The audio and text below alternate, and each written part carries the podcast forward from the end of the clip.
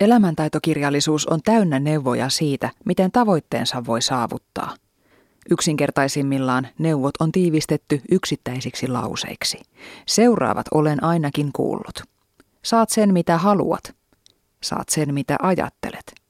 Saat sen, mitä toivot. Saat sen, mistä luovut. Vaikka itse olen korkeintaan kyökkipsykologi, haluan tuoda oman lauseeni tähän saamislauseiden soppaan. Se on ihmeisiin uskovan realistin ohjenuora. Saat sen, mitä siedät. Sen voi ymmärtää joko hyvänä tai huonona ennusteena, ja niin se toimiikin. Jos haluat juosta maratonin, sinun on oltava valmis sietämään 3-4 lenkkiä joka viikko vähintään kuukausien ajan. Sietämään. Sillä vaikka kuntoilu onkin nautinto, maratonille treenaaminen vaatii myös väsymyksen ja huonon olon sietämistä ja muista vapaa-ajan menoista tinkimistä. Mutta todennäköisesti juokset sen maratonin. Jos haluat laihtua, sinun on oltava valmis sietämään joistakin syömiseen liittyvistä nautinnoista luopumista. Jos siedät, on palkintona haluamasi pienempi vaatekoko.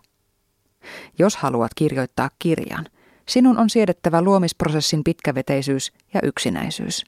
Sinun on siedettävä kirjoittamista. Sen seurauksena kirja on jossain vaiheessa valmis.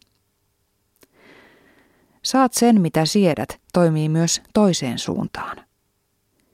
Työsi tuntuu tylsältä, eikä motivoi sinua enää. Toisaalta pääset siinä melko helpolla, asemasi on turvattu ja palkkakin riittävä. Uudet haasteet houkuttelisivat, mutta tuntuvat liian työläiltä, etkä uskalla ottaa riskiä nykyaseman menettämisestä. Jää työhösi ja saat sen, mitä siedät.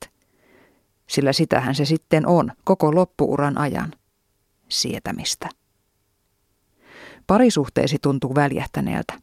Olette olleet aikoinaan rakastuneita, mutta nyt tuntuu siltä, että olette etääntyneet toisistanne liikaa.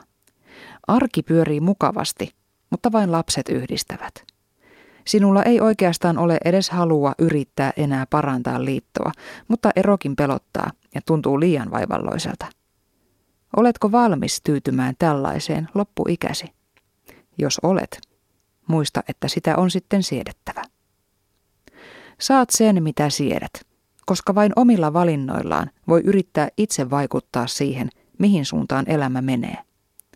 Ei ole mitään takeita, että tulevaisuus olisi aina automaattisesti nykyhetkeä parempi. Ihmiset vaan haluavat uskoa niin, koska se on helppoa, eikä vaadi mitään. Muutos kysyy aina voimia, ja siksi on punnittava, kumpaa sietää mieluummin. Nykyhetkeä puutteineen vai vaivannäköä mahdollisesti paremman tulevan toivossa. Elämä menee eteenpäin joka tapauksessa. Itse liputan sen puolesta, että mitään väljähtänyttä ei kannattaisi sietää, eikä isoja unelmia kannattaisi jättää tavoittelematta.